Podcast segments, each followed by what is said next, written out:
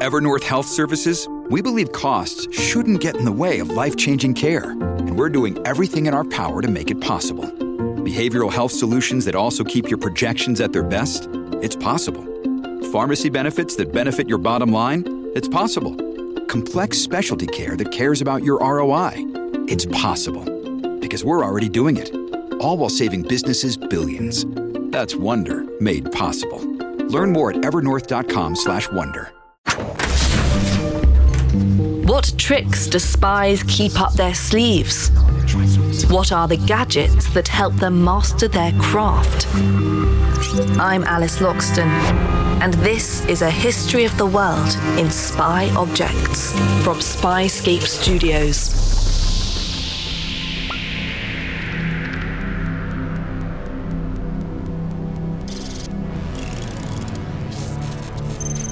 In 1960, an American U 2 spy plane, thought to be undetectable by radars, was shot down while flying reconnaissance over the Soviet Union. After being spotted deep in enemy territory, the U 2's pilot, Francis Gary Powers, was forced to bail out of the cockpit and parachute directly into the waiting arms of Russian police. You'll hear the full details of that particular fiasco in a later episode of this series. Suffice to say, for now, that it sparked a major diplomatic incident and two years in a Russian cell for the unlucky airman. And for the intelligence services back home, it was a violent wake up call as to the capabilities of Russian radars. But even before the Powers debacle, the CIA was concerned about the growing sophistication of Russian technology reconnaissance missions over Soviet territory were starting to feel like more trouble than they were worth. But how to gather intelligence from the air without actually flying over the enemy? Well, the answer to that question looms before you in the form of the SR 71 Blackbird. The SR 71 was a product of the Lockheed Martin Skunk Works in the USA. And this was a place where top secret projects that were only known about by the CIA and the US Air Force took place. Everything, of course, that came out of the Skunk Works was and still is cloaked in complete secrecy. That's Marc Newson, an acclaimed industrial designer, creative director, and artist. He's fascinated by the iconic SR 71 spy plane, and he's going to tell you about it. That is, tell you what he can, because this aircraft is still cloaked in secrecy 60 years after its first flight in 1964. I think I'm inspired by the SR 71 because it's something that's remained with me. It's remained in my consciousness since I was a small child. In fact, its first flight was the year after I was born, so I suppose there is a, an odd symmetry there. It's one of those incredibly iconic looking objects, which obviously happens to be an aircraft, and I love things that have anything to do with aerospace. And it was just such an odd, otherworldly looking object capable of such extraordinary things at the time. These extraordinary capabilities were the brainchild of Kelly Johnson, chief designer at Lockheed Martin's Department for Advanced Development Programs, or Skunk Works, if you're in the know. Johnson was a legend in his field, and he made a name for himself as someone who made brilliant ideas happen under pressure. With the SR 71, his goal was to engineer a plane that would fly too high and too fast to be intercepted by the enemy. But the problem with flying really fast is that friction is created on the surface of the plane, especially on its outer edges. So, you need to build with materials that can withstand temperatures of up to 600 degrees Fahrenheit for extended periods any ideas?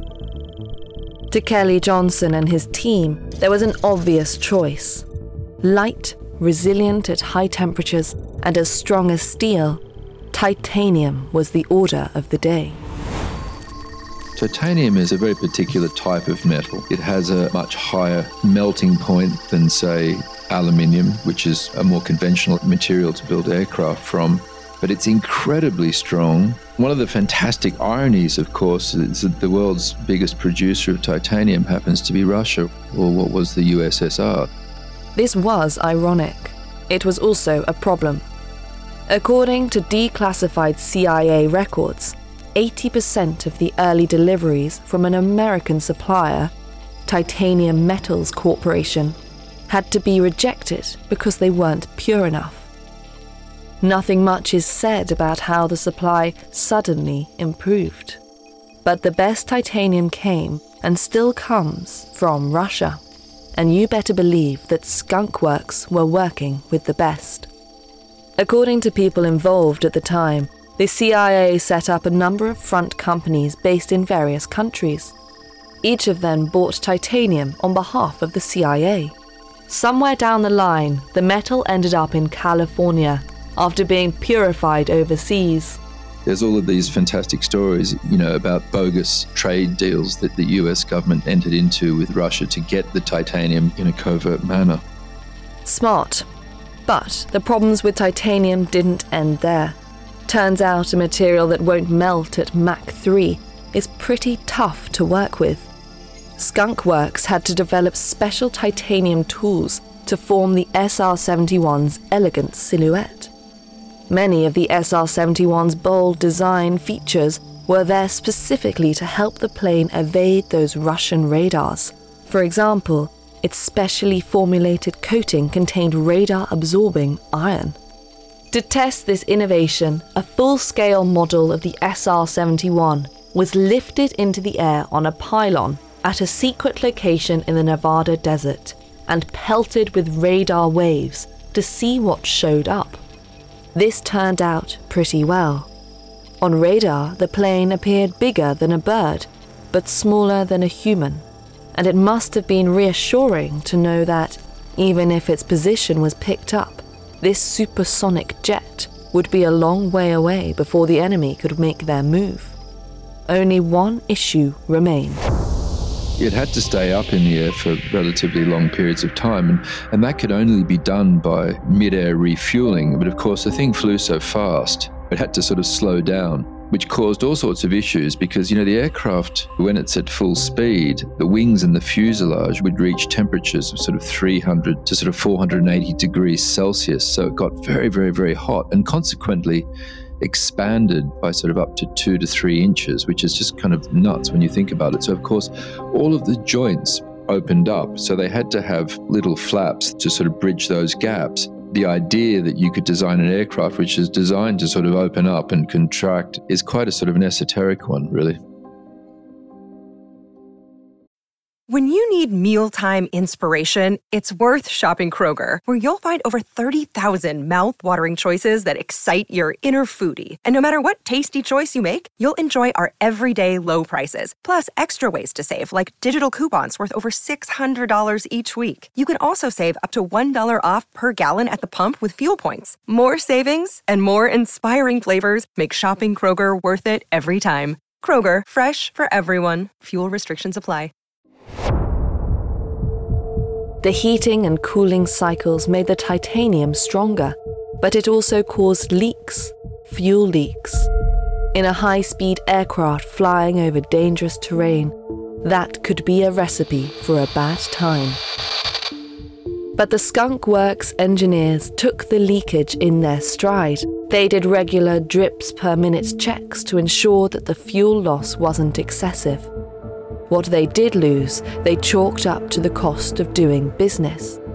There's no such thing as a perfect design after all.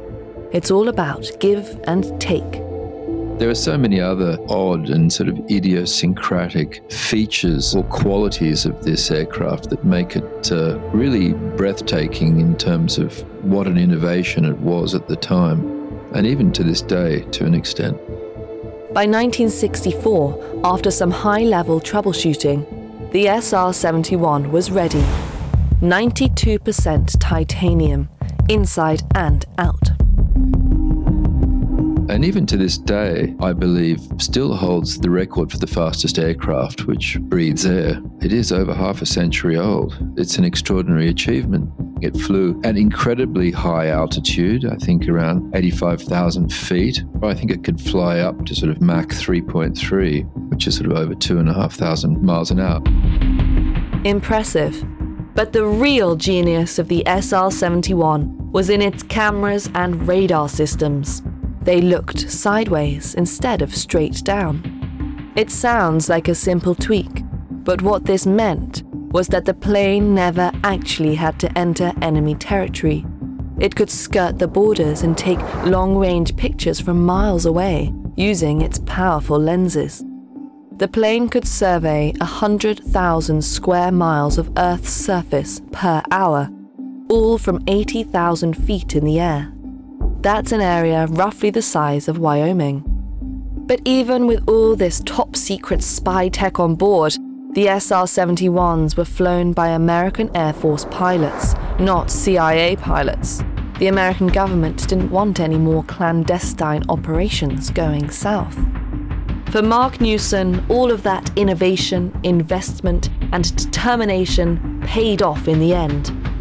The SR 71 has become the stuff of design legend.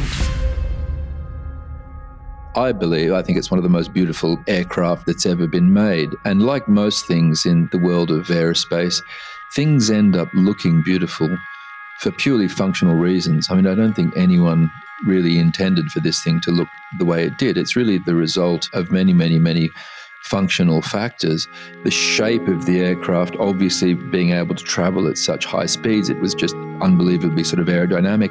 The two fantastic Pratt and Whitney engines that power this thing, the whole package results in the most beautiful looking aircraft. And, you know, I've, I've actually seen one in, in real life. And the thing is that they're big. You don't really get a sense of the scale of this thing, but it's, it's about the size of a 727 used to look like. That's a, an old Boeing passenger aircraft.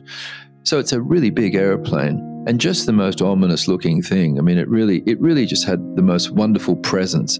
It's hard to put into words really what specifically it is about this thing that makes it look so good and so so sexy. Really, if an aircraft can be sexy, but I don't think I'd be the only one out there who thinks this is maybe one of the best looking aircraft that was ever that was ever made.